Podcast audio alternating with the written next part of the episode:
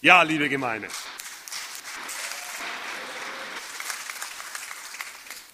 Wir haben es gerade schon gemerkt, so ein Navi, das sich nicht auf die Straße, sondern auf die Ehe bezieht, wäre manchmal vielleicht gar nicht so schlecht. Das Wort hat es in sich, Eheglück. Nicht nur, weil ich es absichtlich falsch geschrieben habe, damit Ihre Augen auf dem Plakaten daran hängen bleiben, sondern Eheglück, was ist das eigentlich? Was heißt das denn? Ehe, sprachlich geht es da um die Ewigkeit. Ewe, Ewigkeit, Ehe. Ehe, das ist also etwas, das durchhalten und die Zeit überdauern soll. Und Glück, das meint von unserem sprachlichen Herkommen in unserer Sprache nicht nur ein Glücksgefühl, sondern dass etwas gut ausgeht, dass etwas ein gutes Ziel hat. Also heißt Eheglück, dass das gute Miteinander die Zeiten überdauert. Deine Ehe, sie soll nicht nur glücklich beginnen, ganz in Weiß und mit einem Rosenstrauß, sondern ihr sollt gemeinsam nach vielen Jahren noch Gutes miteinander erfahren und erleben. Ich weiß, was ich sage, das klingt ein bisschen wie ein Werbesatz. In Wirklichkeit wird über die Ehe viel gelacht und noch mehr gelästert. Eheglück, toll, zufällig sehe ich diese Tage auch noch in YouTube, es gibt ein Video zu einem Videowettbewerb mit dieser Überschrift. Und was ist das dann? Da sieht man dann einen, der nach Hause kommt, seine Frau meckert ihn zusammen, sie schlägt die Tür und haut ab. Er sieht die Ziehung der Lottozahlen, sechs richtige, die Millionen sind da. Er ruft nochmal Schatz. Sie schreit von draußen, ach, lass mich in Ruhe. Und da schmunzelt er. Das ist also in diesem Film unter Eheglück verstanden. Das Glück, ich habe das Geld und bin meine Frau los. Mancher erklärt die Ehe gar für veraltet, für vollkommen überflüssig, braucht man nicht mehr. Wer, liebe Gemeinde, redet eigentlich gut von der Ehe? Wer weiß etwas Gutes zur Ehe zu sagen? Ja, wir sind ja in der Kirche, ganz klar, die Bibel. Die Bibel spricht gut zur Ehe. Zum Beispiel 1. Mose 1,27. Gott schuf den Menschen zu seinem Bild, zum Bilde Gottes schuf er ihn und schuf sie als Mann und Frau. Ich muss Ihnen sagen, mir wird dieser Vers immer wichtiger. Da steckt so viel drin. Ich glaube, das ist wie eine Goldmine und wir haben noch gar keine Ahnung, wie tief die eigentlich reicht. Das wird uns einmal, glaube ich, erst bei Gott aufgehen. Ich finde den Satz sehr aufschlussreich. Da wird gesagt, in der spannenden und zugleich passenden Zusammengehörigkeit von Mann und Frau, von männlichem und weiblichem, bildet sich etwas von Gott in uns Menschen ab. Also, dass es Männer und Frauen gibt, die in der Ehe zusammenkommen, ist ein Abbild für Gott.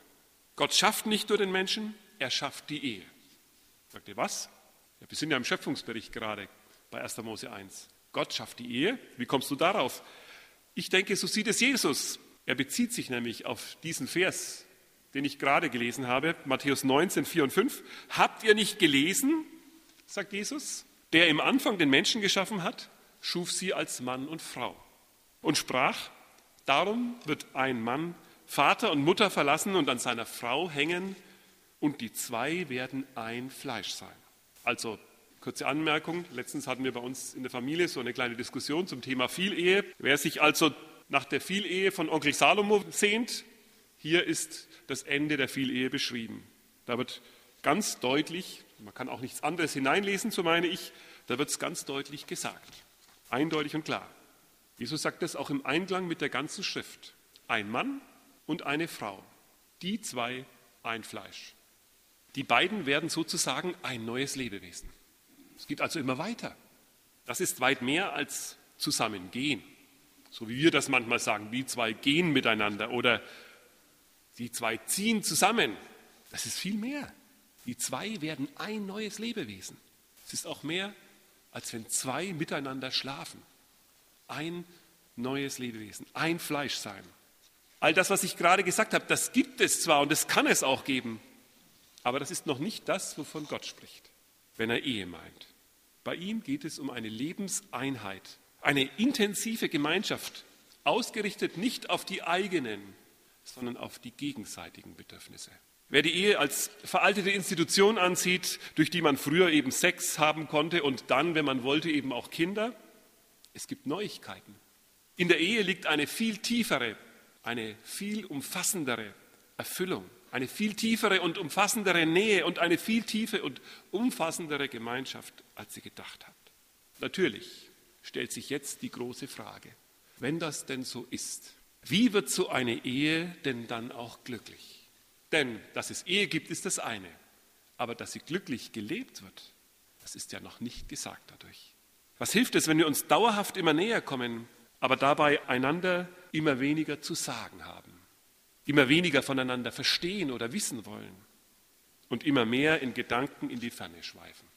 Also, wie kann Ehe innig, intim und glücklich sein? Eheglück ist, wie ich meine, eine Gabe von Gott anvertraut. Die Ehe braucht bei aller Nähe, bei allem Zusammensein und Zusammenkommen und Zusammenwachsen vor allen Dingen Respekt und Achtung für den anderen. Jeder, der in der Ehe zum anderen kommt, hat seine ganz eigene Geschichte, ist sein ganz eigenes Wesen, hat seine eigenen Erfahrungen, hat seinen eigenen Geschmack, hat seine eigenen Empfindungen. Jeder hat seinen eigenen Ausdruck für das, was ihm im Leben wichtig ist. Das ernst zu nehmen und zu respektieren, ist ein Grundschritt fürs Glück. Der andere ist nicht einfach nur jetzt ein Teil von mir und hat sich zu fügen, so wie ich ihn gerne haben möchte. Er ist und bleibt ein Geschenk Gottes.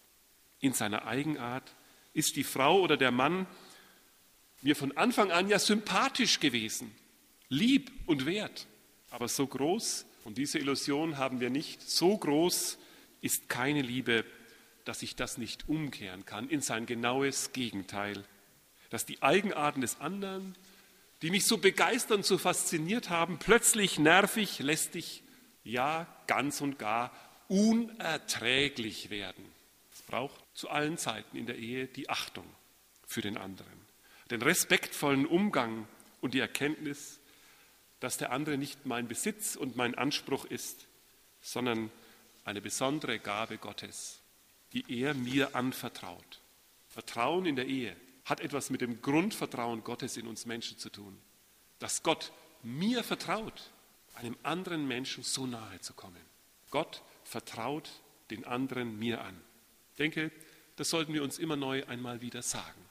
Gott vertraut mir, dass ich mit seinem Geschöpf, meiner Frau oder eben, wenn es umgekehrt ist, mit dem Ehemann wertschätzend umgehe. Dass ich behutsam bin und Vorsicht walten lasse, dort wo es angebracht ist. Zwei Menschen respektvoll und achtsam bis ins Alter miteinander umgehen, dann gibt es Raum. Miteinander nicht nur glückliche Stunden, sondern glückliche Jahre zu erleben. Und wenn ich das mit meinem Ehepartner lebe, dann wird es auch immer eine Wirkung hinein in die Welt haben. Menschen, die im engsten Kreis respektvoll und würdevoll miteinander umgehen, die werden das auch mit den anderen Menschen tun, denen sie in ihrem Leben begegnen. Gute Gemeinschaft wächst aus jeder guten Ehe heraus, hinein in eine Gemeinde und in eine Gesellschaft. Eheglück, sich sicher aufgehoben wissen, noch ein Grund für das Eheglück, Treue und Verlässlichkeit, sie geben uns einen wunderbaren Boden, einen festen Boden, auf dem das Glück gedeihen und wachsen kann. Liebe Gemeinde, wer weiß, dass er einen Menschen an seiner Seite hat, einen Ehegemahl, auf den er sich verlassen kann. Der weiß, von was ich rede. Der weiß, dass ich von einer glücklichen und friedenvollen Gelassenheit spreche, in der so manche Sorge schon gleich an der Tür die Bedeutung verloren hat, weil da ein Mensch an meiner Seite ist, der mich trägt, der mich unterstützt, der mich kennt, der um meine Nöte weiß. Manche Sorgen werden leichter weil einer da ist, der mir hilft und der mit mir trägt, der auf mich aufpasst. Und wenn Schweres im Leben da ist und Schweres im Leben bleibt, auch das geschieht ja, dann wissen wir, da ist ein Mensch, mit dem ich das teilen kann und auf den ich mich verlassen kann, der vor mir steht. Ich muss nicht die Dinge mit mir alleine abmachen. Das schafft in Menschen Lebensglück, tiefes und bleibendes Lebensglück. Nähe, Zuneigung und Liebe wirkt heilsam. Im Übrigen nicht beim Fernsehen, sondern beim Gespräch miteinander. Da erfahren wir die Tiefe der Gefühle, die wir füreinander haben. Wie schön ist es, wenn ein Mensch zu mir steht und wie gut tut es, wenn ich selbst erfahre, dass meine Zuneigung und Nähe meiner Frau gut tut. Du bist mein. So wird aus diesem Satz eine Zusage von Zusammengehörigkeit und Nähe. In so einer Umgebung übrigens wachsen starke Kinder auf. Kinder, die sich geborgen fühlen, die selber fähig werden, belastbare Beziehungen einzugehen, tragfähige Beziehungen auch zu leben. Noch ein Eheglück, ein Genuss mit gutem Gewissen. Liebe Gemeinde, welcher Genuss ist uns denn eigentlich noch vergönnt in dieser Welt? Gut zu essen, dann schauen Sie morgen mal wieder irgendeine Sendung und Sie wissen, das wäre besser nicht auf meinem Teller gewesen. Und sagen Sie jetzt nicht, es geht hier um Fleisch. Das geht auch mit allen Sorten von Gemüse. Was ist uns vergönnt? Da ist ein Spott, den Sie gerne betreiben und morgen trägt er die Aufschrift Ihrer Versicherung Risiko. Liebe und Sexualität. Wer Ehe lebt, weiß, das ist kein Hochleistungssport, sondern ein Genuss. Vergessen wir es nicht. Wir sind nicht Getriebene, sondern Geliebte. In der Ehe ist dafür der Raum. Sie steht für die Gelassenheit, zueinander zu gehören und mit allem füreinander einzustehen, den anderen zu achten in seiner Art. So öffnet sich die Tür zu einem Garten des lustvollen Genusses aneinander. Und Gott, wie sieht Gott das eigentlich? Soll man solche Sätze in der Kirche überhaupt sagen dürfen? Gott gönnt uns das nicht nur, Gott gefällt es sogar, wenn wir aneinander Freude empfinden. Dort, wo Treue und Achtung in der Ehe wohnt, ist es, jetzt zitiere ich lieber mal Luther, damit Sie auch ganz sicher sind, dass das, was ich sage, jetzt nichts Außerkirchliches ist. Dort, wo Treue und Achtung in der Ehe wohnt, ist es ein heiliges und Gott wohlgefälliges geschlechtliches Zusammensein.